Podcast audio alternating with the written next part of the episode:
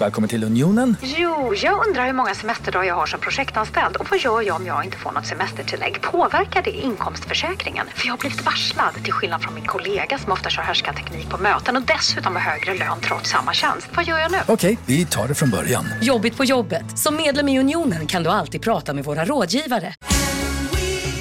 Just nu till alla hemmafixare som gillar Julas låga priser. Ett borr och bitset i 70 delar för snurriga 249 kronor.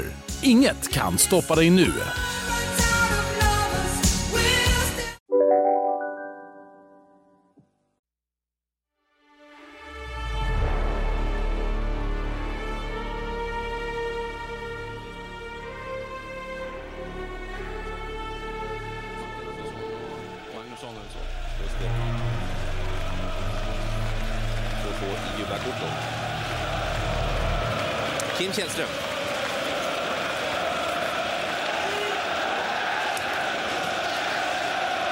SM-guld, SM-guld skanderar publiken.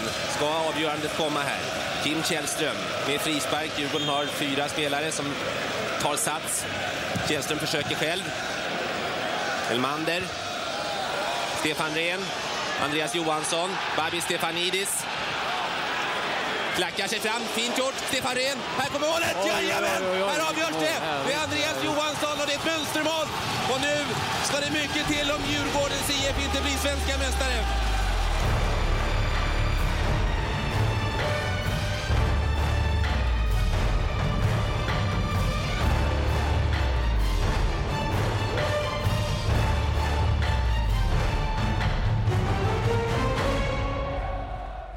Dags för den andra halvan av Djurgårdens guldsäsong 2002. Derbyvinsten mot Hammarby till trots. Efterspelet handlade mer om målvaktssituationen som rådde i Djurgården just då. Eller hur Erik? Ja, med tanke på att Djurgården då bevisligen hade två målvakter som båda höll någon form av landslagsklass. Ja. Andreas Isaksson hade ju varit iväg med VM-truppen i Japan och Sydkorea och han var ju en typ av föregångare till Kim Källström på så sätt att han blev den där symbolvärvningen som visade att ett nytt Djurgården spände musklerna.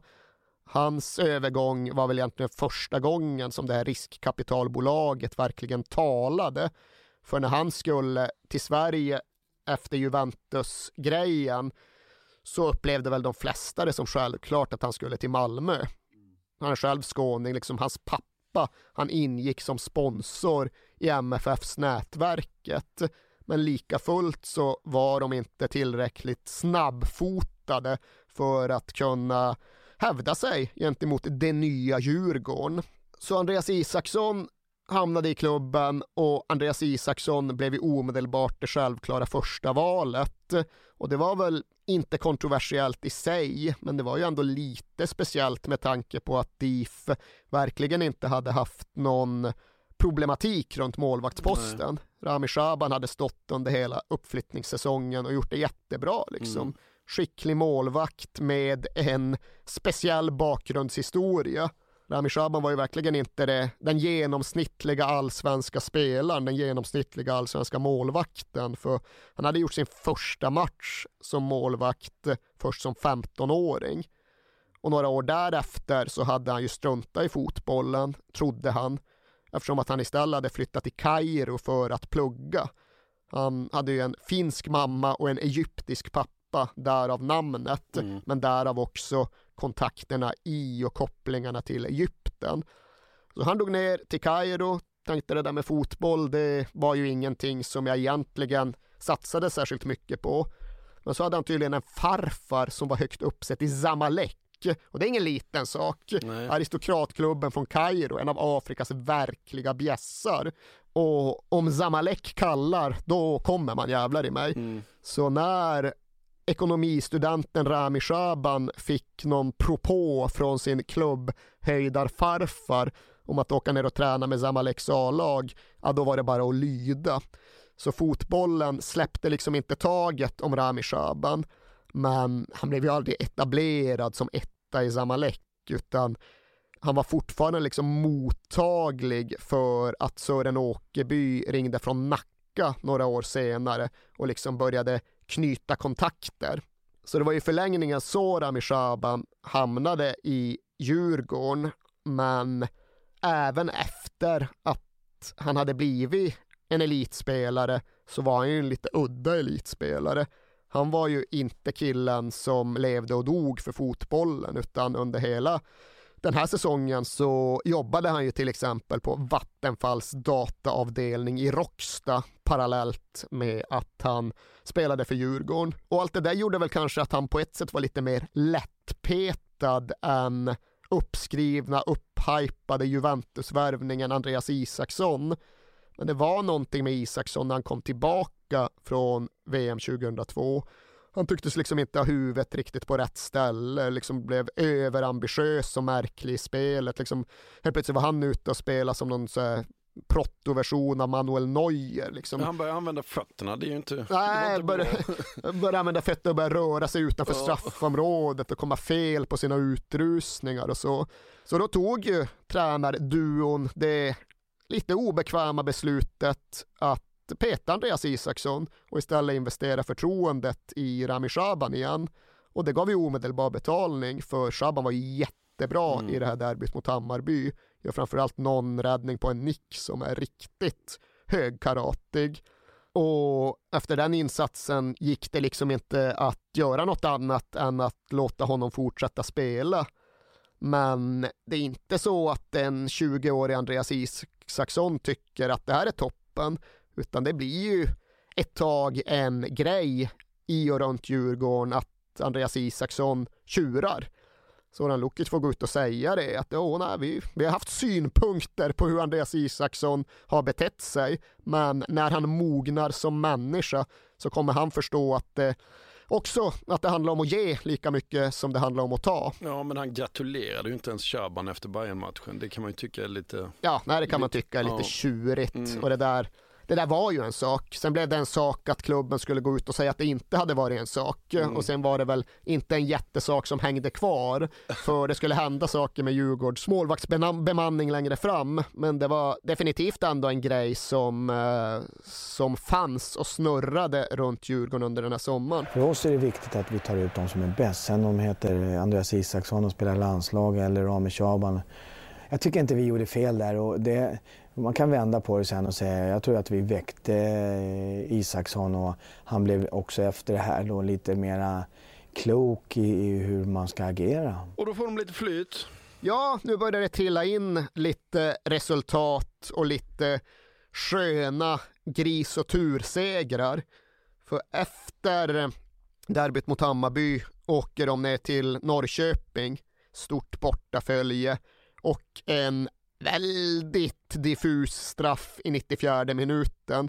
Alexander Östlund står någonstans i trakterna av straffområdesgränsen och får ett förlupet inspel någonstans i trakterna av armen.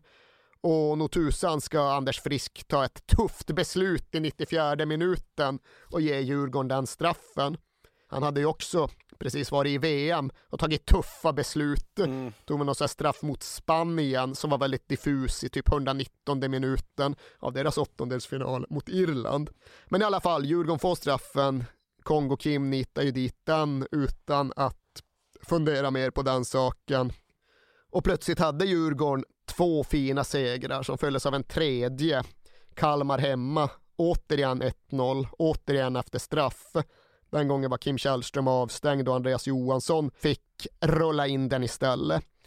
Men då är det tre raka segrar och då befinner de sig någonstans i ungefär samma mentala läge som de gjorde inför vårderbyt mot AIK. Nu har de fått några resultat med sig, nu har självförtroendet hunnit byggas upp och växa igen. Nu måste de väl ändå lyckas besegra sina egna spöken och demoner. Och det gör de ju verkligen. Ja, då han går på skott. Kim Källström. Det är 3-0 till Djurgården. Ja, det... Vilken kanon! Det var inget fel på den träffen. Ja, här kommer ju en vägvisarmatch vars eh, värde blir bestående. För de får ju precis samma start som de fick av Vårdar i vårderbyt. Det är 2-0 tidigt igen. Andreas Johansson nick touchar in en boll och Lulushanko trycker in en annan. Men sen är det ju egentligen från den punkten och in i mål som skillnaden verkligen blir uppenbar. För nu börjar de inte tveka, nu börjar de inte darra, nu börjar de inte bli rädda för att vinna. Som Soran Lukic hade sagt till ditt förtret. Utan istället så trycker de ju bara ifrån i andra halvlek. De har tre bollar i virket, de skapar chans på chans och till sist så dundrar då Kim Källström in en frispark till 3-0 med sin vänster. Och när den bollen passerar AIK-målvaktens handskar och går in i nättaket, ja, då reser sig Lennart Johansson från sin plats på hedersläktaren och knallar hem. För det finns inget hopp. Djurgården är överlägsna. Det är klasskillnad i det här derbyt. Och lika besvikna som tränarna hade varit efter vårderbyt, lika löddrigt euforiska var de ju efter den här matchen. Sören Åkerby liksom jiggade runt efter slutsignalen och staplade superlativ på varandra. Det är den bästa match vi har spelat under min tid som Djurgårdstränare. Det är sagolikt, det är magnifikt, en helt igenom perfekt match när de vinner både första, andra och tredje bollen. Och nu hade de istället då för att få en anledning att börja tvivla igen fått en jättebekräftelse på att allt de hade trott om sig själva faktiskt var sant. En djurgårdare liksom, att få klä av AIK på Råsunda.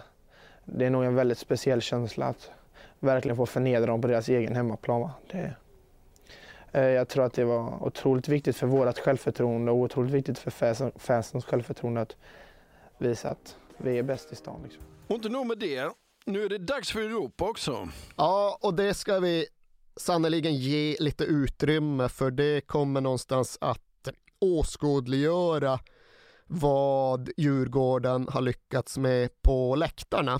För det är också en omstöpning, en förvandling, en uppbyggnad som på vissa sätt faktiskt slår Sverige och i det här fallet Europa med någon form av häpnad. För senast Djurgården spelade internationellt på riktigt när det inte var Intertoto-cupen, uh, det var ju så långt tillbaka som 1990 och hur tror du det går för Djurgården i Europaspelet 1990? Ja, det går jättedåligt. Ja, det är klart det gör. De mötte fram från Island och torskade med 3-0 borta. Ja. Men sen dess har det ju blivit ett helt annat Djurgården och det har också blivit en helt annan svensk läktarkultur. Och det var ju så mycket som behövde förändras med DIF i mitten av 90-talet och det de bland så mycket annat också gjorde var ju att de på något sätt gjorde upp med de allra skevaste avarterna inom den egna läktarkulturen. De gjorde det genom att de till exempel anställde Patrik Asplund och Thomas av Geijerstam på kansliet. Och när vi nu är framme i 2002 så har ju Mats Jonsson också tagit plats som ordförande i de relativt nystartade järnkaminerna. Och Djurgården har ju läktarmässigt alltid värdesatt sina rötter i den brittiska läktarkulturen, i den läktarkultur där exempelvis bortaresor har en väldigt upphöjd status. Så det där med bortaresor har ju under lång tid varit en stor grej i Djurgården och det märktes sannoliken under 2002 för det var ju inte lika självklart på den tiden med stora svenska bortaföljen, vare sig nationellt, än mindre internationellt. Absolut, Malmö FF hade med sig nästan 10 000 till Europacupfinalen i München 79, men det var ju något annat ja. än en eh, vanlig bortaresa. AIK hade absolut folk nere i Prag när de spelade sitt Champions League-kval och de hade en jävla massa folk i London när de mötte Arsenal på Wembley 99. Men det här med liksom att resa ut i Europa med ett stort följe, det var alltjämt både väldigt nytt och väldigt ovanligt inom den svenska fotbollen. Så när Djurgården skulle ut i Europa, när de lottades mot irländska Shamrock Rovers. Vilket inte är Arsenal. Nej det är det inte, men det är inte heller um, Neftchi Baku. Det är ju någonstans inom räck koll rent resemässigt. Jag tänker mer på klassen på klubben. Att ja, men det är underordnat. Klubben. underordnat. Ja. Det är det är inte heller eh, Mariupol i Odessa, eh, så det fanns ju bokningslägen. Och det är ett jäkla sug som skulle släppas fritt när lottningsdammarna släppte. Så när kulorna förkunnade att Djurgården skulle börja hemma och avsluta borta mot Shamrock, ja då kastade sig folk på sina bokningstelefoner trots att jag tror att det var midsommarafton. Och hundratals han tydligen bokat så lågprisflyget med Ryanair innan det stod klart att äh, de måste vända på spelordningen. Aha. För AIK ska också spela Uefa-cupen och Uefa-reglerna hindrar ju då att två klubbar från samma stad spelar hemma samma dag. Ja, Så de fick spegelvända matchordningen. Djurgården fick istället börja borta och några hundra Ryanair-biljetter frös därmed inne. Men de kostade väl 19 spänn styck, ja, så det var precis. kanske inte världens största tragedi. Det var andra som bokade med glamourflygbolaget Transjet. Men de hann gå i konkurs innan matchen väl skulle spelas. Så det var lite snårigt. Att, det var snårigare än det borde ha varit att ta sig till Dublin. Men som sagt, det var ändå enklare än att ta sig till Odessa. Så de kom ju med ett anmärkningsvärt stort matchsuget, röststarkt följe. Och det är inte en jättestor överdrift att säga att Dublin faktiskt var blåblått de här dagarna runt matchen. Delvis för att Dublins egen GAA-klubb också spelar i blåblått. Så Dublin är mer blåblått än man kanske tänker sig även en vanlig dag. Men de fick dit nästan 2000 och det finns ju bevarat i alla fall en del Youtube-klipp och sådär att det är ett jävla tryck på den borta sektionen. Otroligt eh, röststarkt och för den delen förvånansvärt bra synkat och samordnat med tanke på eh, den energi som ändå hade investerats på Dublins pubbar under timmarna och dagarna före avspark. Och ändå var ju Dublin och Shamrock Rovers bara en försmak på matchen mot FCK i Köpenhamn. För Djurgården städar ju bort Shamrock Rovers ganska bekvämt och mm. lottas då sen mot FCK. Och den här gången behöver de inte ens hålla på och joxa med speldatum som ändras utan den här gången faller sig spelschemat eh, ganska bra för DIF. För de har en match nere i Helsingborg några få dagar innan det är dags för FCK-fighten. Så det är rätt många som ändå manövrerar sig fram till ett läge där de kan dra av båda de här matcherna i ett svep. Det är en hel del djurgårdar som blir kvar i Skåne i ett par, tre dagar innan de drar till Danmark och skanderar om Djurgården till skanör snarare än Djurgården tills jag dör. Mm. Men allt det där innebär ju att de får ett än mycket mer imponerande bortafölje med sig till Köpenhamn. Det är typ 5000 djurgårdare som kommer till parken och det är ju ett bortafölje som än idag kvalar in på någon form av topplista över de största svenska som någonsin har varit ute internationellt. Hårdhänt polisinsats tydligen, men mm. bra jävla match ifall vi vrider ner blickarna på planen.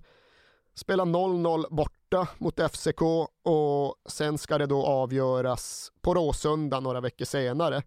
Vad har du på FCK i det här läget? Vad har du framförallt på svenskarna i och runt FCK 2002? Oj då. Um, det har jag faktiskt inget speciellt på. Ja, men du måste alltid göra ett försök. Jaha. Um...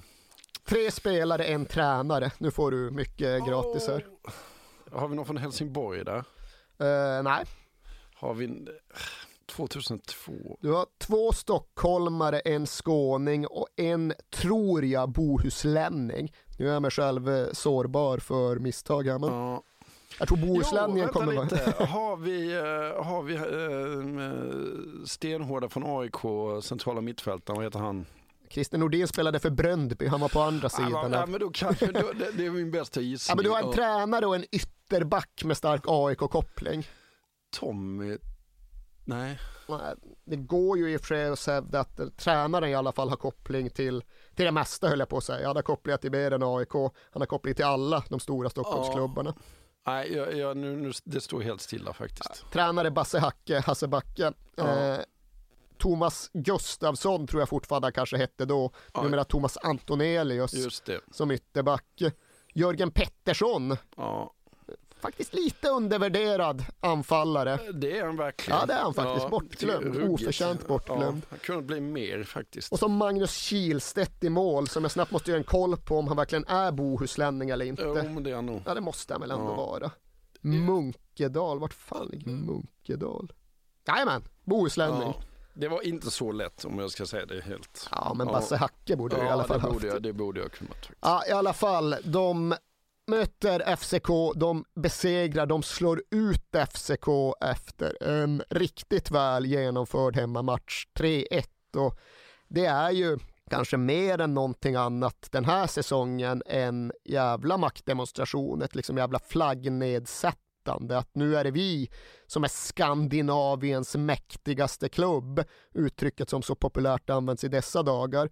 För Djurgården hade ju aldrig gjort någon hemlighet av att de hade tittat mot Norge och mot Danmark för att inspireras. De hade velat mäta sig mot Rosenborg sportsligt och mot FCK ekonomiskt. Mm. Och det här var ju liksom en första indikation på att de på ett sätt låg före och framför sitt eget tidsschema. Att de i alla fall sportsligt redan var förbi FC Köpenhamn.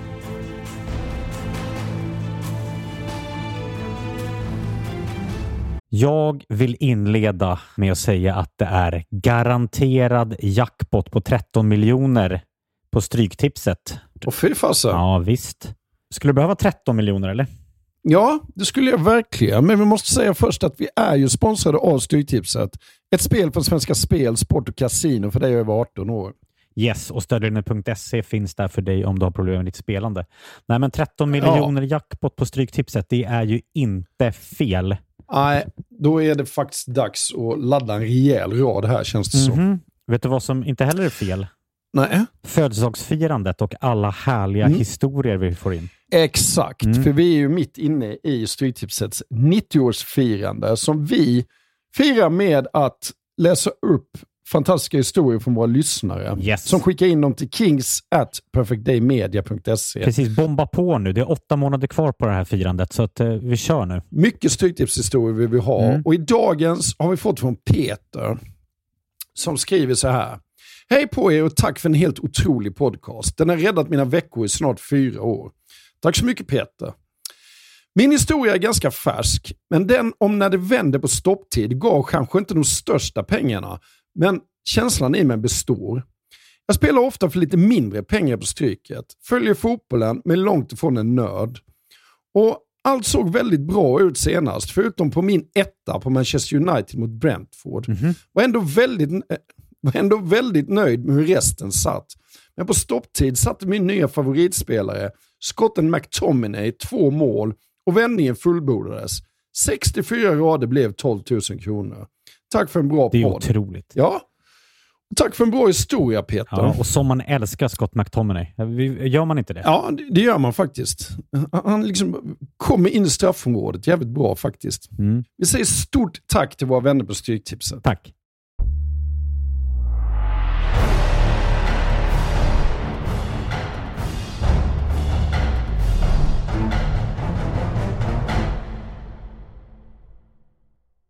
Men i Allsvenskan fick de ett rejält uppvaknande.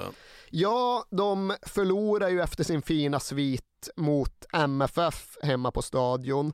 De släpper in fyra bollar på en halvtimme och de tvingas konstatera att Rami Shaban kommer väldigt fel på väldigt mycket.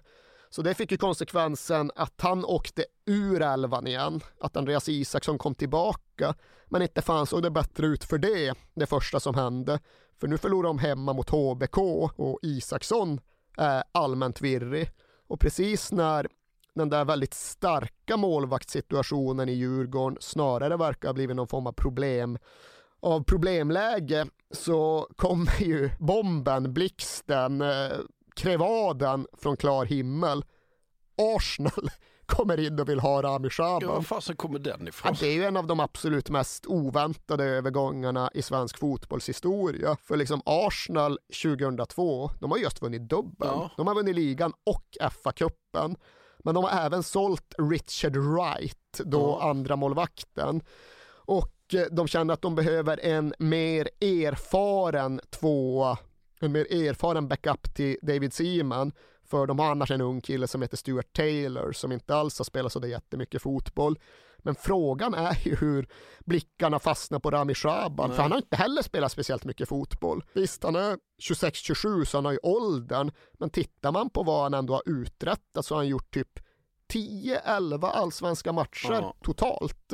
I och med att han har haft sin krokiga karriärsbana, i och med att han har suttit på Vattenfall i Råcksta, så har inte han heller skrapat ihop så där oerhört mycket erfarenhet från toppnivå. Så att liksom det var kravbilden, att det var kriteriet som de var ute efter och sen fastnade på Rami Shaban. Det är ju svårt att få ihop. Men de bjuder i alla fall in honom till provspel och där ger det väl sig, för där gör Rami Shaban bra ifrån sig och han är ju liksom trygg som människa och kan Mm. föra sig i klubbmiljön och liksom kan både äta middag med Ljungberg och liksom prata med Arsène Wenger på ett sätt som imponerar. Mm. Så ja, Arsenal bestämmer sig för att lösa honom från Djurgården. Och sen fortsätter ju allt bara att gå snabbt på ett eh, serietidningssätt som är eh, egentligen för orealistiskt för att överhuvudtaget ens få med ett manus. För innan jul 2002 har ju Rami Shaban hållit nollan i Champions League. Han har hållit nollan i en derbyseger mot Spurs. Han har startat på Old Trafford. Och visst, det går att säga att avståndet mellan Premier League och allsvenskan har vuxit ytterligare på de 18 år som har gått. Men ja, på ett annat sätt skulle jag säga att det är ungefär detsamma. Det är absolut inte mindre häpnadsväckande att Rami Shaban gjorde det han gjorde än om ja, Tommy Vaiho hade gjort samma sak idag. Nej, det är jäkligt imponerande i varje fall. Så är det ju. Ja, det, sen är det trist att han bryter benet där på julafton och att eh, det aldrig blir vad det hade kunnat Nej. bli. Men ja, det är delvis en annan historia. Ja. Samtidigt som eh, Shaban drar till Arsenal så slår de Blåvitt borta och efter det så är det dags för Landskrona hemma. Ja, och den matchen är ju framförallt värd att stanna till vid med tanke på vem som avgör matchen, vem som blir den enda målskytten. För det är då den vid tillfället 20-åriga kongolesen Yannick Bapupa som kommit in istället för en avstängd Kim Källström. Här finns det ju då skäl att stanna till för här finns det ju ytterligare en illustration av hur Djurgården tänkte annorlunda, agerade annorlunda och klarade av att få effekt på sitt nytänk. För de hade ju slagit in på det så kallade Kongospåret. Det Kongospår som på något sätt skapades i och med att det fanns en ungdomsledare i klubben som hette Fedo Mukoko som då är farbror till den mytologiserade Championship Manager-legendaren Tonton Sola Mukoko. Och Fedo Mukoko, han lyckades då få kanske framförallt bror Anders Månsson och Putte Karlsson ja, men intresserade av fotbollsrealiteterna nere i Kongo, se potentialen som fanns där. Så de åkte ner några gånger till Kinshasa och liksom kollade läget, sonderade marknaden och hittade fram till en typ av ja, samarbetesform som bland annat innebar att Djurgården hade möjligheten att få upp några av de största kongolesiska begåvningarna, talangerna till Stockholm. Så i december 2001 så kom det tre då tonåriga kongoleser som stod och såg väldigt små och bortkomna ut när Djurgården drog igång sin försäsongsträning. Egentligen var tydligen första tanken att de skulle spela med samarbetsklubben Värtan men för att de skulle få arbetstillstånd så fick de liksom lov att låtsas som att de skulle spela med Djurgårdens Mm. A-lag.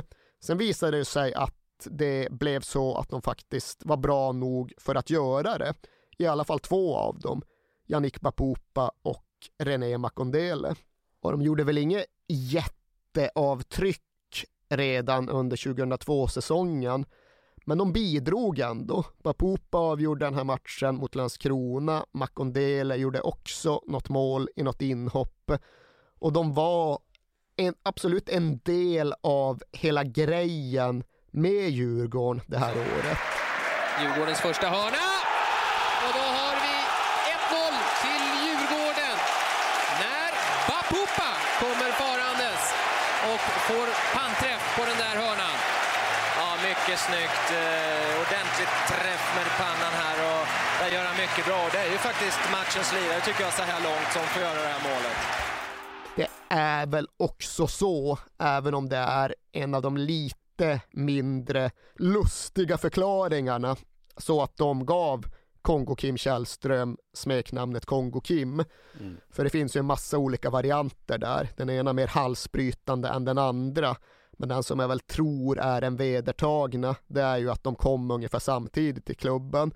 Och när Djurgårdsanhängarna skulle försöka hålla reda på alla nyförvärv så var det okej, okay, nu kom någon som hette Jannik Papua, okej okay, Kongo, René Makode Kongo, så är det någon som heter Kim, ja, men han är väl också från Kongo. Jag är Kongo-Kim liksom. Ja. Jag tror att det är det som är den sanna historien, men folk är fria att rätta mig ifall de har underlag för att hävda någon av de andra varianterna. Jag gillar den, vi håller oss till den. Ja. ja, och vi gillade ju också just att en grej jag minns rätt ofta liksom, ifall man hade varit och tittat på Djurgården den här säsongen, synnerhet ifall man hade varit och jobbat med det så var man kvar lite längre. Man kanske åkte från matchen när det var en timme som hade passerat en slutsignal. Och då var det ju ofta så att jag gick ner i tunnelbanan, för jag åkte såklart kollektivt till skillnad från vissa andra kollegor på mm. tidningen. Och där stod ju en eller två eller tre kongoleser som skulle ta tunnelbanan till lägenheten som de delade i Hökarängen. De åkte ju tunnelbana till matcherna, tunnelbana och buss till träningarna på Kaknäs mm. och de hade sitt Kongo-kollektiv där ute i Hökarängen. Och ska vi så här i efterhand summera och utvärdera hela Kongo-projektet så blir det ju svårt för de var ju tre individer som kom, även om vi buntade ihop dem som någon form av paket lite väl ofta. Och den här backen Bläs Mbemba, han gjorde väl inget större avtryck överhuvudtaget. Han kommer ju att göra några säsonger i det som kom att bli Djurgårdens samarbetsklubb Åtvidaberg senare. Medan Yannick Bapupa ju tyvärr hamnade helt fel. Han dömdes ju och avtjänade ett fängelsestraff för våldtäkt och det känns ju oerhört trist att behöva konstatera. Men därtill fanns ju då även René Makondele som ju har blivit svensk fotboll trogen i alla år. Han har väl gjort fler än 250 matcher och fler än 100 poäng i allsvenskan. Och senast jag hörde något så tror han var klar för Stensätra i fyran, mm. någonstans där i Sandvikens trakten. Så han har gjort 20 år i svensk fotbollstjänst, men, men vi behöver väl egentligen inte heller komma fram till någon form av domslut över Djurgårdens Kongospår. Vi kan bara konstatera att ah, ytterligare ett exempel på en klubb som gjorde på nya och annorlunda sätt jämfört med hur saker och ting alltid hade gjorts tidigare. Och det gör de ju verkligen med nästa stora bomb Ja, för i den här Landskrona-matchen så debuterar ju även Djurgårdens nya storförvärv. Då avtäcks ja, den sista pusselbiten. Då får Djurgården sin riktiga center, sin riktiga nia efter ganska långvarigt letande. För då debuterar Johan Elmander i blårandigt. Och det är ju visserligen bara en inhyrning det också, men det är ju såklart även en värvning som absolut går att jämföra med värvningarna av Andreas Isaksson och Kim Källström. För Johan Elmander, han kommer ju från Feyenoord och det är inte så att han är totalt ute i kylan där. Visst, han har svårt att ta en plats i första elvan svårt att konkurrera ut Pierre van Hooijdonk. Men han får ju ändå göra sina matcher och sina minuter. Han spelade i liksom Uefa-cupfinalen 2002 som Feyenoord vinner hemma på De Kuip och det är ju liksom en jättegrej i deras historia. Så han är ju liksom där och han bidrar och han upplever men han väljer ändå aktivt att lämna den miljön för Djurgården. Och det det säger mer än någonting annat om det är ju Djurgårdens dragningskraft ja. för den är enorm vid den här tiden. Och den hjälps såklart också av att Johan Elmander redan har flera jämnåriga kompisar i laget.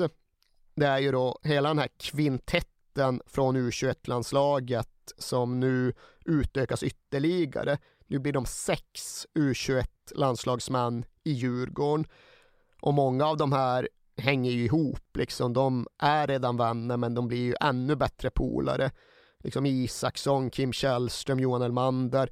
De kommer ju att hänga ihop under hela sina fotbollskarriärer mm. och bortom dem. Och det märks ju också att det är liksom en grej med Djurgården vid den här tiden att ja men Elmander och Kim de bor i samma hus på Gärdet ute vid stadion. De hänger ju, ja men de gör ju det Soran Lukic vill att de ska göra. De hänger ju mycket ute i svängen oh, runt Stureplan och på Östermalm. ja, ja, ja, ja, ja.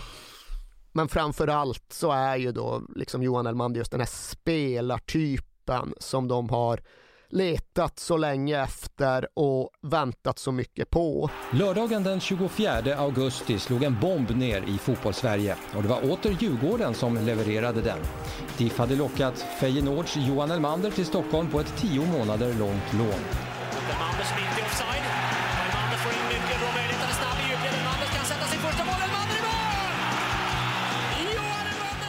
Men även om det för de allra flesta framstår som hand i handske så finns det samtidigt också en del tvivel. Johan Elmander har ju ärligt talat ett ganska torftigt målfacit i det här läget. För den som kollade på tiden då han kom fram i ÖIS så gjorde han fyra mål på 40 allsvenska matcher. Ifall man bara tittar på ligamatcherna han gjorde för Feyenoord så gjorde han tre på 39. Och det är ju inte jättebra siffror. Samtidigt så fanns det ju motargument också. Som sagt, han hade varit med om att vinna Uefa-cupen med speltid. Han hade gjort flera mål i Champions League säsongen före. Han hade liksom gjort ett mål mot FC Bayern på bortaplan där han bara tar bollen och springer ner två bayern försvarare innan han hade dit en vänster under Oliver Kahn. Så han hade ju också någon form av liksom stormatcherfarenhet och stormatchpsyke att visa upp och luta sig mot. Och det ger ju effekt direkt. Okej, okay, anonym i den allra första matchen mot Landskrona Boys. Men sen är det ÖSK borta. Elmander gör ett och springer fram ett andra mål på ett sätt som gör att jag tror det är, bara, jag tror det är Stefanidis som bara liksom kan sätta foten till bollen vid öppet mål. Därefter är det HIF borta, liksom tuff bortamatch. HIF var ju ett av de största lagen i allsvenskan vid den här tiden. Men den matchen avgör han ju också med två mål. Så han betalar ju liksom av sig direkt. Han ger i alla fall känslan av att precis det där som var det absolut sista som saknades. Nu är Djurgården komplett inför slutspurten.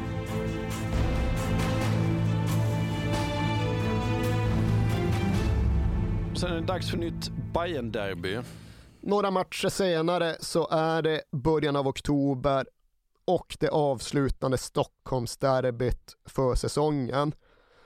Och som sagt, nu är det ju inte längre ett Djurgården som får mål bortdömda i 94 minuten. Nu är det ett Djurgården som får rätt tveksamma straffar med sig i de avgörande matchernas slutskeden. Här är det ju Max von Schlebrygge i Hammarby som får en boll på armen och det är jävlar i mig inte självklart ifall det sker innanför eller utanför straffområdet. Men straff blir det och Kongo Kim Källström drar såklart dit den bollen. Och det innebär att eh, när tabellen summeras den kvällen så är faktiskt Djurgårdens IF i topp i allsvenskan och det är första gången de är det den här säsongen. Det är lite häpnadsväckande faktiskt. Men det är inte heller självklart att det får stå sig. För efterspelet blir ju rörigt som konsekvens av att matchkvällen har varit rörig. Djurgårdsspelarna lämnade Råsunda under stort jubel, men dagarna efter kom en kvällstidning med ett oroande uppslag. En assisterande domare hade träffats av en bengalisk eld och det skrevs nu att DIF kunde fråntas sex poäng. Det har varit kravaller utanför Råsunda, det har varit stökigt på läktarna inne på Råsunda, det har varit planstormningar, det har varit mycket och felanvänd pyroteknik för det har framförallt då varit en rökfackla som kastats in från Djurgårdsläktaren och träffat den assisterande domaren. Och det där kom att väcka oro på gränsen till skräck inom Djurgården. För det fanns en skrivning i tävlingsbestämmelserna som var ny som preciserade att våld mot matchfunktionär kunde kosta poäng. Det kunde bestraffas med poängavdrag. Och just eftersom att det här är en ny skrivning, att den inte har prövats tidigare, så innebär det att liksom oron verkligen är stor under några dagar. Vi ska ju inte säga att vi från kvällstidningshåll inte blåste upp Nej, den, för det ställdes ju en del frågor om hur de egentligen såg på risken att förlora guldet på skrivbordet. Mm. Sen tror jag väl egentligen inte att den risken var så stor, för när allt väl kom kring så tog ju tävlingsutskottet ett ganska sansat beslut. Det var liksom inte tal om några poängavdrag utan det blev ett ganska lågt bötesstraff, mm. tror jag 40 000 kronor. Men just det där att folk faktiskt inte visste och att eh, vi var några från media som eh, utnyttjade, ja. använde oss av den situationen det gav en ja, men, allmänt osäker situation under några dagar i oktober. Men när allt var skrivet och klubbat, DIF kvar i topp och nu är det faktiskt bara tre matcher kvar av säsongen. Tre segrar i de matcherna, ja då blir det guld.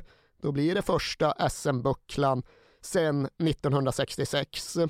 Och det här är väl precis det läge som kanske framförallt Soran Lukic har försökt kratta för.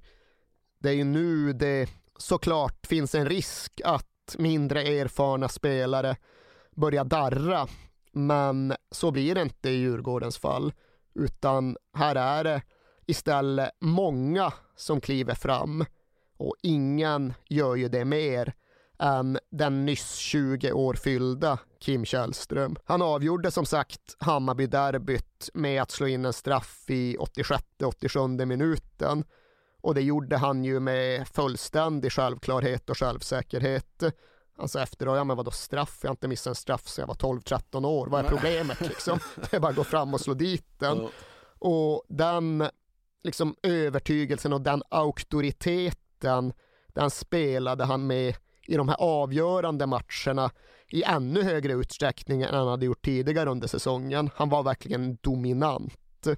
Och mot Hammarby hade han dessutom en aktion som höll på att ge mål, där han istället för att dra iväg sin vänsterkanon lurar ner två motståndare med en skottfint, lägger över bollen på högern och sen försöker vrida in bollen i bortre hörnet med högerfoten. Och den gången blev det en bra parad, men han pratade ändå efter derbyt om att ja, men det där är en grej som just Soran har hjälpt mig mycket med. Det är liksom en del av den här individuella träningen, den individuella förbättringen och utvecklingen. Jag ska inte bara skjuta med vänstern hela tiden. Jag ska kunna göra skottfinten, vända upp och ge mig själv utrymme med högern. Och det blev ju verkligen profetiska ord för i den nästföljande matchen mot Kalmar borta gör han exakt den grejen ytterligare en gång.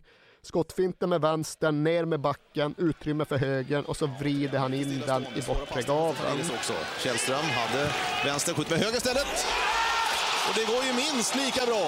Kim Källström gör sitt tolfte mål för säsongen och det såg väldigt enkelt ut. Ja, efter det som blev det avgörande mål kunde jag bara säga, ja, jag sa ju det. Jag sa ju att det var det vi gjorde. Jag sa ju att det var det jag försökte lyckas med. Här är det väl läge för oss att säga att det där kan ni se hos oss om ni går med på www.k podcast så kommer vi lägga ut det målet på Instagram så får ni se precis det Erik pratar om här. Väl inskjutet. Jag Ja. hoppas att du gräver i arkiven så att du kan klippa ihop det med först den mot Hammarby som inte riktigt lyckas och sen den mot Kalmar som går hem. Ja, jag fixar det. Bra. Ja. Och det här var inte bara Djurgårdens första seger på Fredriksskans sedan 1954. Det var ju också vinsten som tog dem till en punkt där de var två ynka matcher ifrån det första SM-guldet sedan 66. Och näst sista matchen är sista matchen eh, på hemmaplan och det är ju Stefan Rehns stora stund va? Men det är ju reprismatchen. Just det där med vart vi faktiskt började den här berättelsen. Det bortdömda målet hösten 2001. Nu skulle någonstans både Djurgården och Stefan Rehn göra upp med det. Och Stefan Rehn, han var ju inte bara en väldigt spelklok och bollskicklig innermittfältare. Han var ju hela Djurgårdens favoritspelare.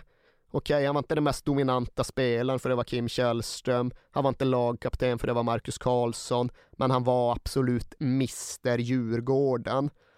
Vi har tjatat om att det var 1966 som Djurgården senast vann SM-guld inför den här säsongen. Det var ju även 1966 som Stefan Rehn föddes. Bara några få veckor innan de lyfte den där bucklan. Och han kom ju till Djurgården redan som 12-åring. Och när han liksom själv skulle sitta och ranka sina bästa DIF-minnen, då hamnade han ju tillbaka i mitten av 80-talet. Ja, det var då vi liksom... var- jag ska inte imitera. inte. Nej, herrejävlar. Ja, men det var i alla fall då som Djurgården spelade allsvensk kval mot Gais och redan då alltså hade de straffsparksavgöranden. Fan vad rafflande ändå, liksom Ja, ha ett allsvenskt kvaldrama som avgörs på straffar.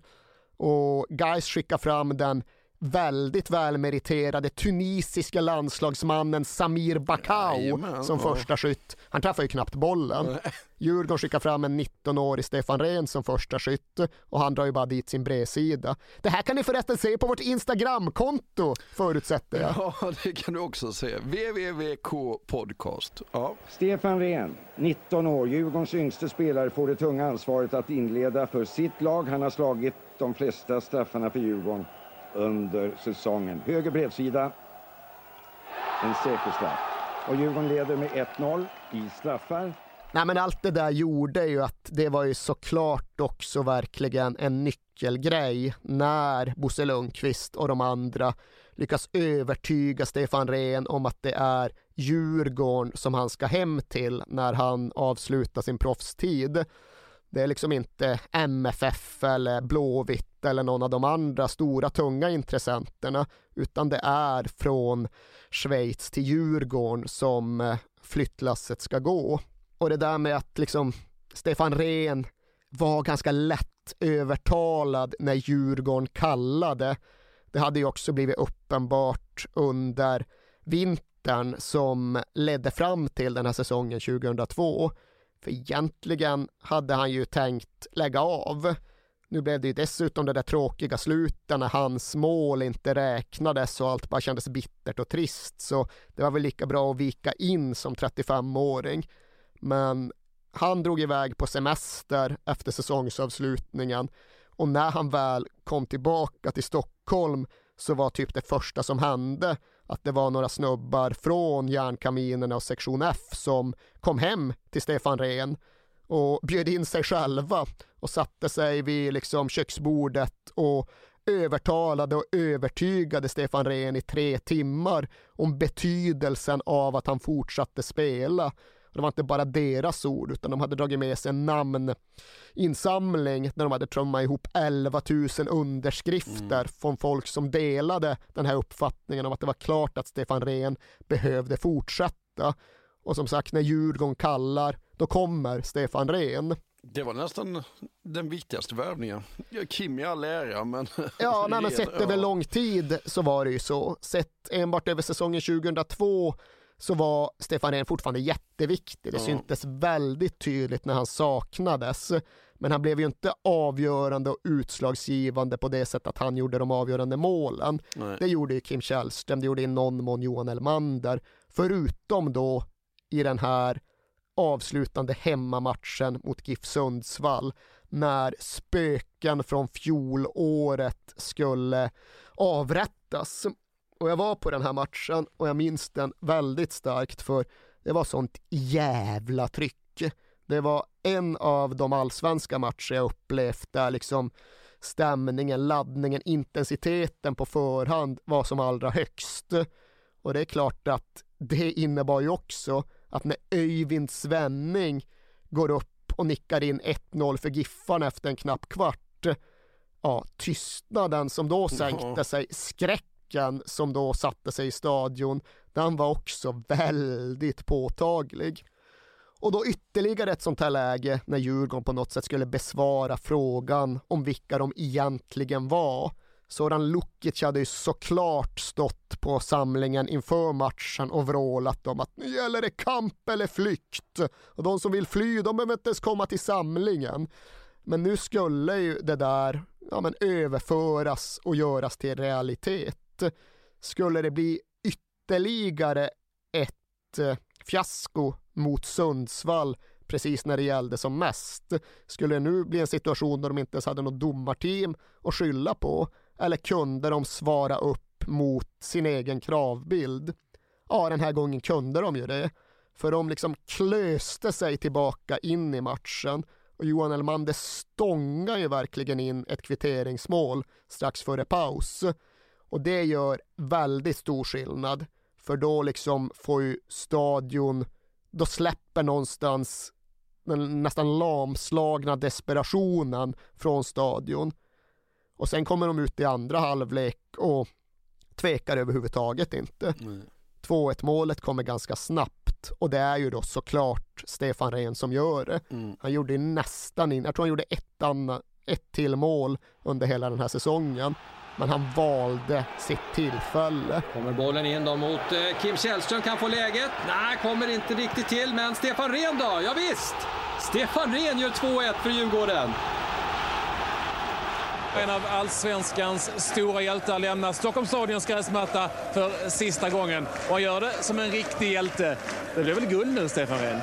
Ja, vi hoppas ju på det, men det, det återstår en, eh, några matcher. Och när väl Ren har fått in 2-1 bollen, då är det faktiskt inte speciellt skakigt längre, utan då är det återigen den där otroliga tron, all den där uppdämda längtan som omsätts i läktarstämning på stadion. För det är karneval sista delen av matchen. Det är inte panik för att Giffarna ska kvittera. Istället är det Stefan Rehn som liksom showar och dribblar och snurrar och håller på att verkligen få in de kallar honom Sundbybergs Zidane och han håller verkligen på att göra ett Zidane-mål i slutet. Nu går inte den bollen in, men det spelar liksom mindre roll. De har besegrat både Giffarna Sundsvall och sig själva.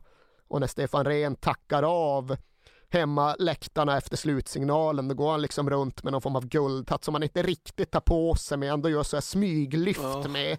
För då känns det guld. Då känns det verkligen guld. Inte minst med tanke på vetskapen om att Djurgården har möjlighet att bli mästare i kavaj redan ett dygn efter den här fighten.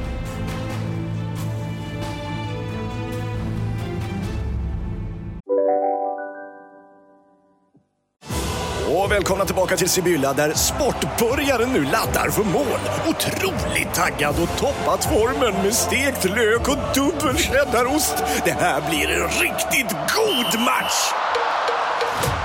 Sportbörjare, ett original i godaste laget. Från Sibylla. Välkommen till Momang, ett nytt smidigare casino från Svenska Spel, Sport och Casino där du enkelt kan spela hur lite du vill. Idag har vi en stjärna från spelet Starburst här som ska berätta hur smidigt det är. Jaha, så smidigt alltså. Momang, för dig över 18 år. Stödlinjen.se. Om en yogamatta är på väg till dig som gör att du för första gången hittar ditt inre lugn. Ett lugn du inte trodde fanns. Som gör att du blir en trevligare partner, en bättre bilförare, en bättre kock. Du blir befordrad på jobbet men tackar nej. För att du inte längre drivs av prestation utan vill göra saker som känns meningsfulla i livet. Och, ja, eller ja, då finns det flera smarta sätt att beställa hem din yogamatta på. Som till våra paketboxar placerade på en plats nära dig och tillgängliga dygnet runt. Hälsningar Postnord. Men så blir det inte.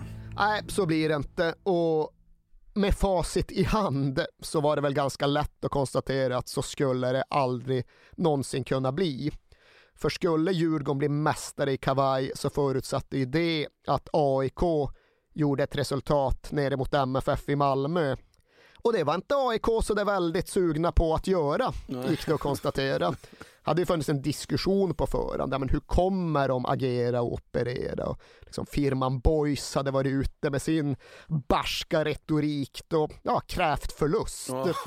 Ja, de förlorar ju med 5-0 oh. de är mm. dåliga så inåt helvete mm. och de tillåter Daniel Majstorovic bara stå och nicka in bollar precis så som man vill.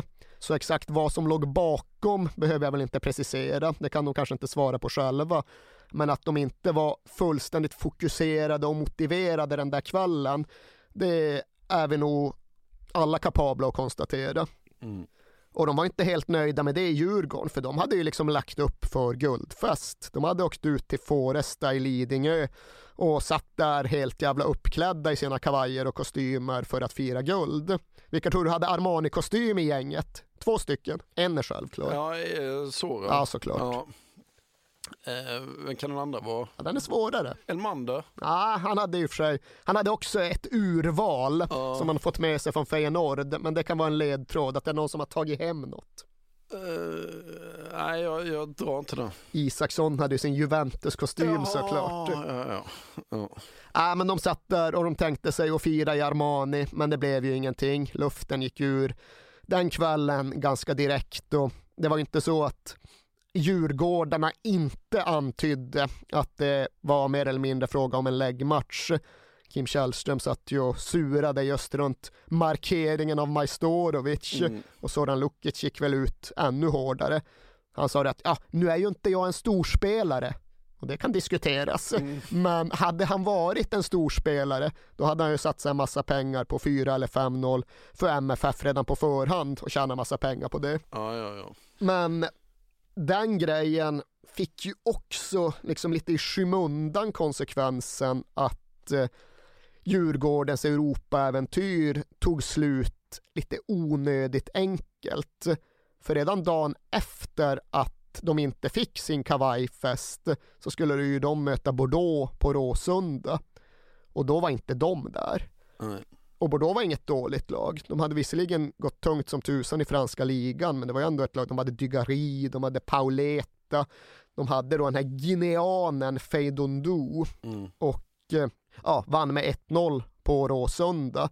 Och det var väl i sig ingenting, men alla som såg matchen, kanske framförallt då Soran Lukic, var ju väldigt inne på att det var en väldigt svag Djurgårdsprestation vilket i främsta hand kunde förklaras med att de inte var där mentalt. Mm. Dels var de mitt uppe i sin guldvecka och dels så påstod då Lukic att de skulle ha påverkats mer än de borde av det där antiklimaxet som följde på MFF AIK. Men ja, så var det någonstans med den saken. Det var ju verkligen så att okej, okay, Bordeaux i Uefa-cupen i all ära, det finns viktigare saker den här veckan. Ja, och den viktiga saken var Elfsborg borta. Och hur såg uppladdningen inför den matchen ut? Jo, det var väl en tid då Djurgården försökte föra sig med någon typ av liksom självsäker sådan Lukic-kaxighet. Men då det ändå var ganska lätt att se igenom den fasaden. De var absolut nervösa inför det som väntade. De samlades på Kaknäs då på fredagen, matchen var ju på lördagen i Borås och då gjorde de en poäng av att de skulle sitta där och käka Sivans guldpytt mm. som då en passning till gamla Blåvitt-tider. De liksom skulle minsann våga ta ut guldet i förskott men det var ju inte det stämningsläget som rådde under matchdygnet ifall man lyssnar på de som faktiskt var med. De hade ju valt att förlägga sig själva på hotell Bogesund i Ulricehamn snarare än att bo i Borås för att liksom få lite lugn och ro. Men om något så tycks det mest bara förstärkt känslan av att oj, nu är det stort, nu är det viktigt, nu är det historiskt. Och Soran Lukic, han såg ju sig själv som en käftslängare av allra högsta snitt. Men han har ju berättat om att han kände sig orolig för att han lyckades liksom inte få igång tugget. Nej. Han försökte både vid frukost på matchdagen, han försökte i bussen på väg till Borås, han försökte i omklädningsrummet. Inga reaktioner, inga garv, ingenting som fick liksom den där allvarstyngda, ödesmättade oron att lätta. Men det var såklart inte så konstigt för det var ju stort det var ju historiskt. Möjligheten till ett guld för första gången på 36 år. Den gjorde ju saker med väldigt många människor och mer än någonting annat så kom ju den här lördagen i november 2002 att ramas in och färgas av det som väl är det största bort portafölje som en svensk klubb någonsin tagit med sig till en annan stad. Det är 11 000 djurgårdare mm. som tar sig till Borås, företrädesvis då de 40 milen mellan Stockholm och Borås. Det är 37 stycken bussar bara från järnkaminerna. Bara den bussflottan tar med sig 1900 man. Mm. Och det är ju liksom en helt häpnadsväckande supporterinvasion. Det är ju någonting som vi inte har sett motstycke till, vare sig förr eller senare. Nej. Och det går att reagera på många olika sätt på en sådan matchdag. Ryavallen, Borås, allsvenskan ska alltså till att avgöras och det är Djurgården som har haft pole position under en längre tid nu. Ja, det är en eh, enorm inramning på Ryavallen. Det finns eh, inte en plats extra. Folk står i trappor och Spiken har vädjat till publiken att eh, trycka ihop sig för att eh, det är långa köer utanför. Det är Djurgården som ska sätta igång matchen. Och gör det nu. Och jag tror nog att den här matchen hade kunnat gå på olika sätt. Vissa andra matcher kan man titta på och känna att äh, det här skulle bara sluta på ett sätt. Det fanns bara en möjlig utveckling av den här matchen. Men det här var nog inte så. Jag tror att hade Djurgården haft lite otur, hade de haft några bollar som studsade fel i matchinledningen, hade Elfsborg gjort 1-0, då är jag inte alls så säker på att de hade liksom haft den mentala övertygelsen för att reda ut det. Då hade de fått förlita sig på att eh, Schalbel Toma och HBK besegrade MFF i Halmstad. Men nu blev det inte så. Nu blev det istället så att det studsade några bollar på helt rätt sätt. Någon studsar fram till Johan Elmander som kan slå in ett skitmål efter drygt 10 minuter. Och där förändras liksom hela stämningsläget. Lyft bollen framåt, Stefan Rehn. Elmander, det skottet i mål! Johan Elmander skjuter 1-0. Han skjuter Djurgården ett stort steg närmare SM-guld. Lite tursamt får han ju bollen, lite slarvigt i Elfsborgsförsvaret. Eh, men Johan tar chansen och klipper till direkt och får till ett bra skott eh, i bortre burgaveln. Vi ser här eh, hur bollen studsar liksom dåligt från Elfsborgsförsvararen som lägger upp den för Elmander och han får skjuta. Titta här igen, den passningen från Elfsborgsspelaren. Joakim Alexandersson. Ja, det tar Elmander härligt tillvara på. Ingen tvekan, han klipper till direkt och bollen studsar Djurgårdens väg. Ja, ni ser själva, ni hör själva. Två tredjedelar av Ryavallen jublar.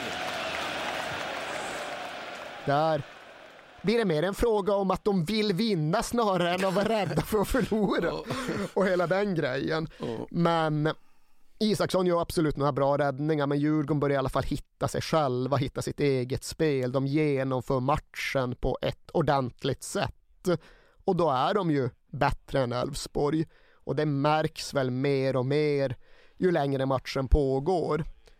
Och när det har gått en timme så har Djurgården frispark i ett småintressant läge en bit utanför Elfsborgs straffområde.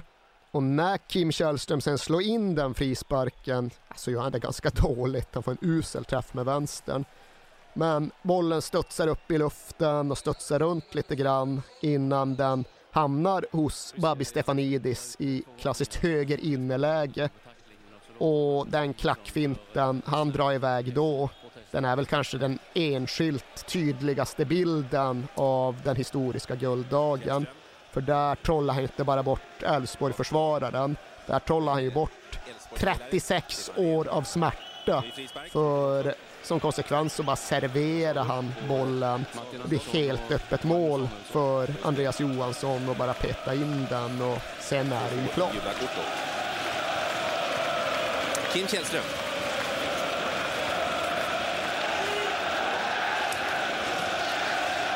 SM-guld, SM-guld skanderar publiken. Ska avgörandet komma här? Kim Källström med frispark. Djurgården har fyra spelare som tar sats. Källström försöker själv. Elmander. Stefan Rehn. Andreas Johansson. Babi Stefanidis. Klackar sig fram. Fint gjort. Stefan Rehn. Här kommer målet! Jajamän! Här avgörs det med Andreas Johansson och det är ett mönstermål. Och nu ska det mycket till om Djurgårdens IF inte blir svenska mästare. Ja, det, nu är det ingen tvekan. Det här var uh, spiken. Andreas Johansson. Och nu springer spelarna bort mot den gigantiska klacken som finns här på Ryavallen. Sen behöver ingen tveka, tvivla eller oroa sig. Sören Åkerby kan i lugn och ro dra på sig T-tröjan med trycket svenska mästare 2002. Andra året är alltid svårast. SM-guld 2002. Vi lyfter på hatten till årets svenska mästare. Varsågod, nu vill vi höra Stefan Rehn. Stefan, jättegrattis. Tackar så mycket, tackar. Eh, om jag hade sagt att det var så här du ville avsluta karriären, har jag rätt då? Till 100 procent. Känns underbart. Vad säger du om publikstödet? Ja, det är så skönt alltså. Det är hemma som borta. De är helt underbara. Tackar för det. Hur kände du i matchen idag?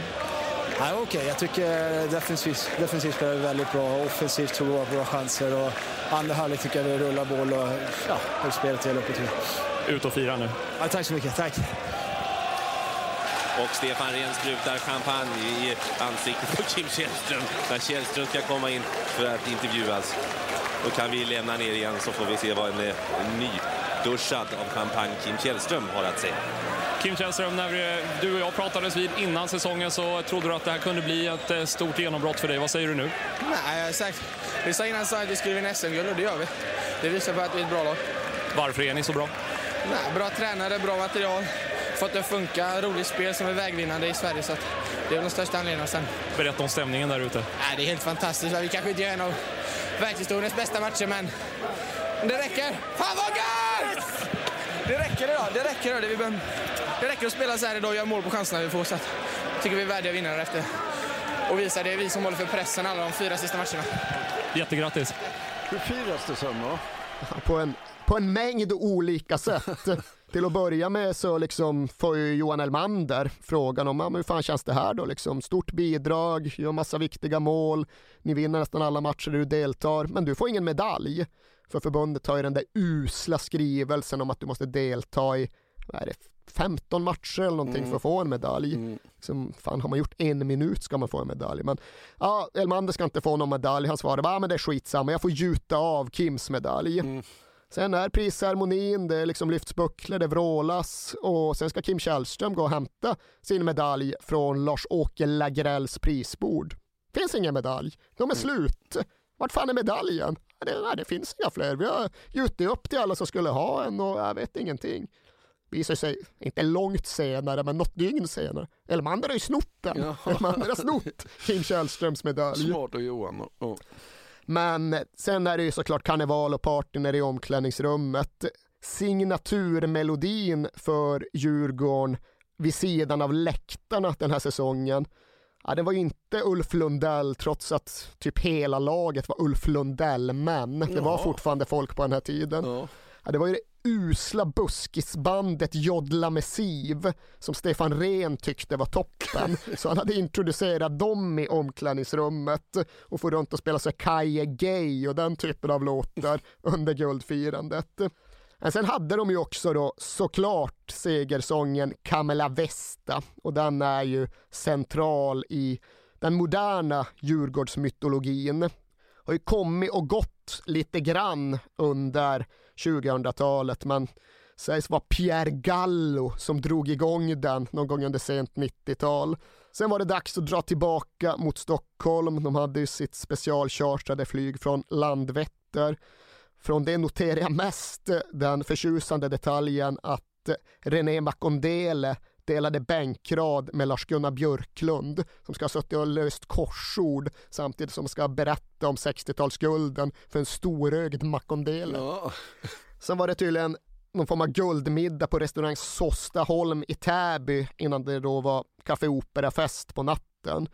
Ja, liksom flera kompisar som var på den där festen på Café Opera och det är slående för liksom olika människor från olika bekantskapskretsar har alla exakt samma huvudminne från Café Opera-firandet. Vilka jävla groggar Kim Källström blandade.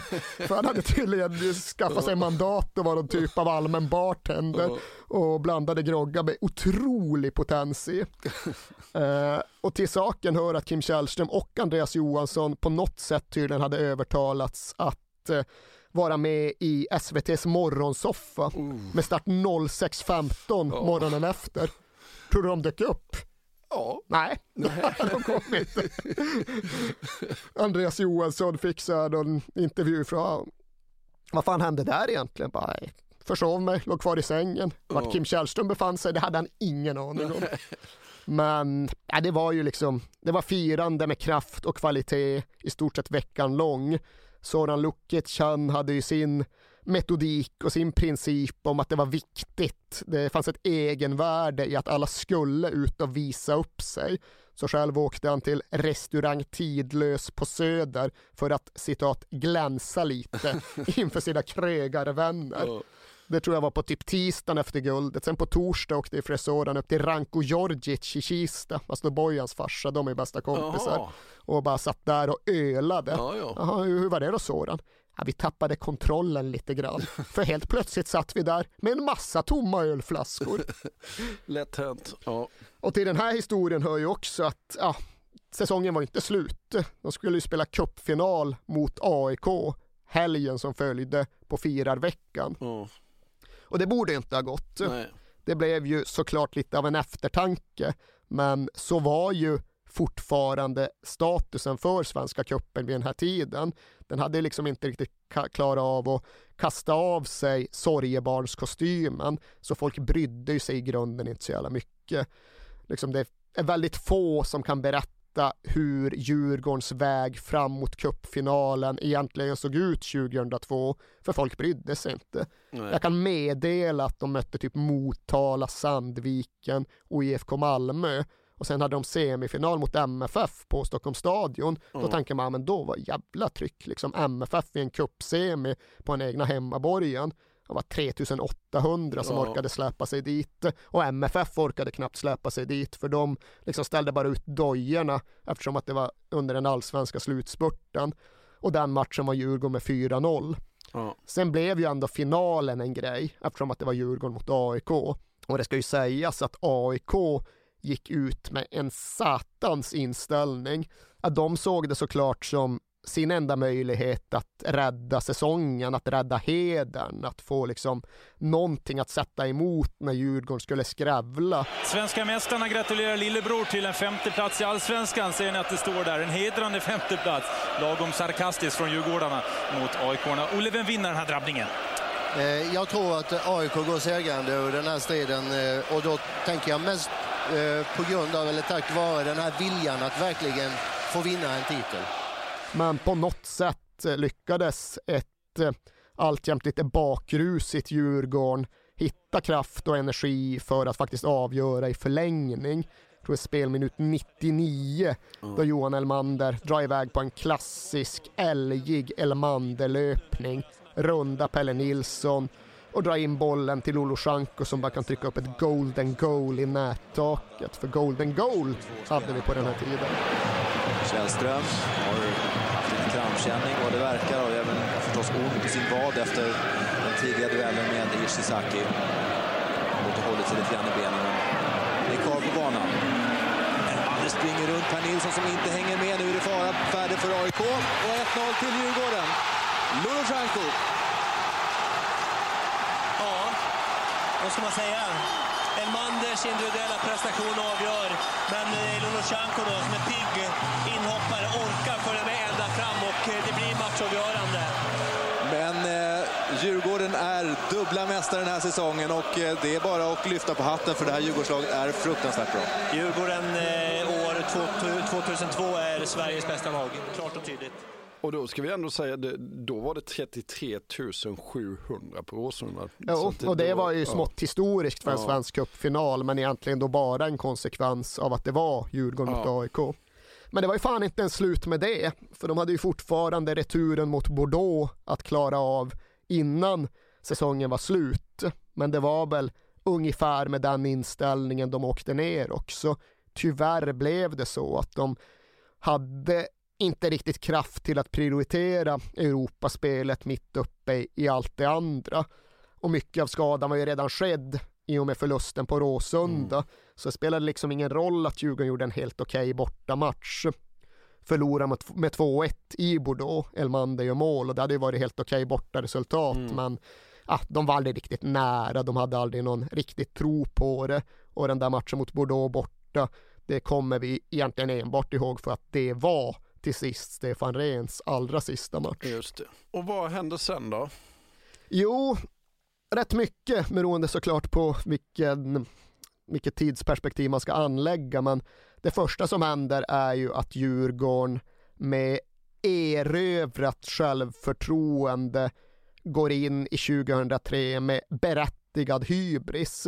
De meddelar ju redan inför seriestarten, eller ja, sådan Lukic gör, att de ska leda allsvenskan från start till mål. De ska jogga hem det hela. Och det gör de ju också. Och det lag som de har 2003, det är ju verkligen i stunder uppe och snuddar vid det bästa, det mest dominanta jag sett i allsvenskan Ja. det här årtusendet. Men det är ju samtidigt också där kommer den stora brytpunktsmatchen i augusti och det är ju Champions League-kvalet hemma mot Partizan. Då har det hänt en del grejer. Dorsin och Elmander har redan dragit vidare, men de har ersatts på ganska bra sätt och Djurgården har ju fått med sig ett jättefint kryss nerifrån Belgrad. Makondele har gjort mål och det är slagläge. Det är dessutom så att Djurgården är jättebra i första halvlek, tar ledningen, framstår som ett bättre lag men har inte liksom kylan och street smartnessen och erfarenheten för att klara hem det där, utan Partisan får ju in sina bortamål och går vidare. Och där tar väl med facit i hand tyvärr Djurgårdens liksom uppåtrörelse slut. Hade de vunnit den där matchen vill jag tro att det hade kunnat bli lite annorlunda för de var bättre, vill jag ändå påstå, än Partisan och Partisan var bra. Partisan slår ju in nästa kvalomgång ut Newcastle. Ja. De går till Champions Leagues huvudturnering där de spelar kryss mot Real Madrid bland annat. Mm. Och Djurgården hade kunnat göra den typen av avtryck. Det känns lite trist att konstatera att de aldrig riktigt lyckades i Europa. Och det går ju inte att säga att Djurgårdens storhetstid tar slut där, för de är ju överlägsna i allsvenskan 2003 och de vinner ju även allsvenskan 2005. Men då gör de det på ett annat sätt. Då seglar de inte längre på den här extremt visionsdrivna uppåtvinden. Och så här drygt 15 år senare så är det väl så att historien har behandlat den här Djurgårdsepoken på, ja, men på lite olika sätt. Den här berättelsen som var så väldigt satt och fastslagen medan det pågick, den har väl urholkats lite grann. Var det verkligen så att Djurgården vann dubbla SM-guld tack vare Ajax-manualen? Nej, det var det ju inte och det har ju många vittnat om. Liksom Kim Källström lämnade klubben och sa liksom, manual, nej, den läste jag aldrig överhuvudtaget. Vet inte riktigt var den var, men jag la väl in den i något köksskåp och sen slängde jag den när jag flyttade. Mm. Så visst, det var inte manualen som gav segrarna. Det var inte fysupplägget som gjorde Djurgården överlägsna. Det var inte så att de hade knäckt koden med ett delar, delat ledarskap där Soran Lukic hade hittat nyckeln till en ny generation av svenska spelare. Ingen av tränarna lyckades ju sådär jättebra på något annat håll. Om något så är väl den sanning som har stått sig att det där med externt riskkapitalbolag det var något jäkligt användbart för en svensk klubb under den här tiden. För den gav i det här fallet Djurgården möjlighet att lyckas med värvningar som tidigare hade varit helt osannolika. Och absolut, Djurgården hade såklart inte tagit dubbla SM-guld utan Kim Källström, Andreas Isaksson och Johan Elmander. Men jag vill ju ändå inte reducera allt det här till något så enkelt som att eh, laget med bäst spelare till slut vinner. För det tror jag inte på. Jag tror ju själv att allt det här som Djurgården gjorde, allt det här som Djurgården berättade om och trodde på, det skapade ju en jävla framåtrörelse och någonstans var det nog det som var grejen. Fysupplägget, ja det gjorde säkert en del nytta, men framförallt så fick det spelarna att själva tro att här har vi en fördel, här gör vi något som de andra inte gör. Här har vi en grej som innebär att vi kommer vara starkare när matcherna avgörs. Och den typen av tanke tror jag går att överföra till egentligen allt vi har pratat om. Djurgården blev bra, mycket tack vare att de själva hade en så tydlig idé om hur de skulle bli bra och att de kom att tro så extremt mycket på den. Soran Lukic brukade själv väldigt ofta åskådliggöra allt med liksom anekdoten om kinesen på isblocket. Den ska han ha dragit för sina egna spelare tusen gånger. Hej Samuel Vovoa, kinesen på isblocket, ja vad var det nu igen? Jo, det är så att det ligger då en kines, väldigt oklart varför det är just en kines, ja. men det är det. Det är en kines som ligger på ett isblock och svettas som tusan. Hur kan det komma sig? Jo, för att kinesen klarar av att styra sina tankar på ett så tydligt sätt. Kinesen, han ligger och tänker på att han i själva verket befinner sig alldeles bredvid en brasa. Och det räcker för att kroppen ska reagera som den gör. Det räcker för att besegra realiteten kring att han faktiskt ligger på ett isblock. Och det där var och det Soran Lukic berättar för sina spelare.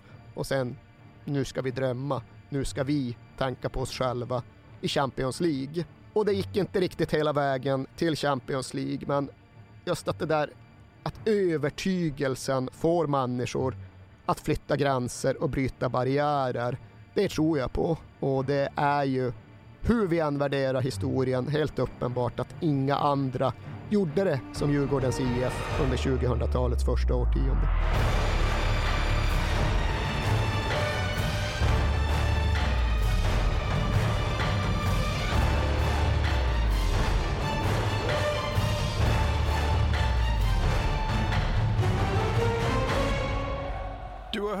When We Were Kings om eh, Djurgården 2002.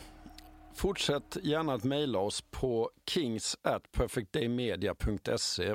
Det är jätteroligt och framförallt följ oss på www.k podcast eh, på Instagram så får ni se bilder på det, det vi pratar om. Vi hörs nästa vecka igen. Till dess, ha det så bra. Hej då. Den här podcasten är producerad av Perfect Day Media.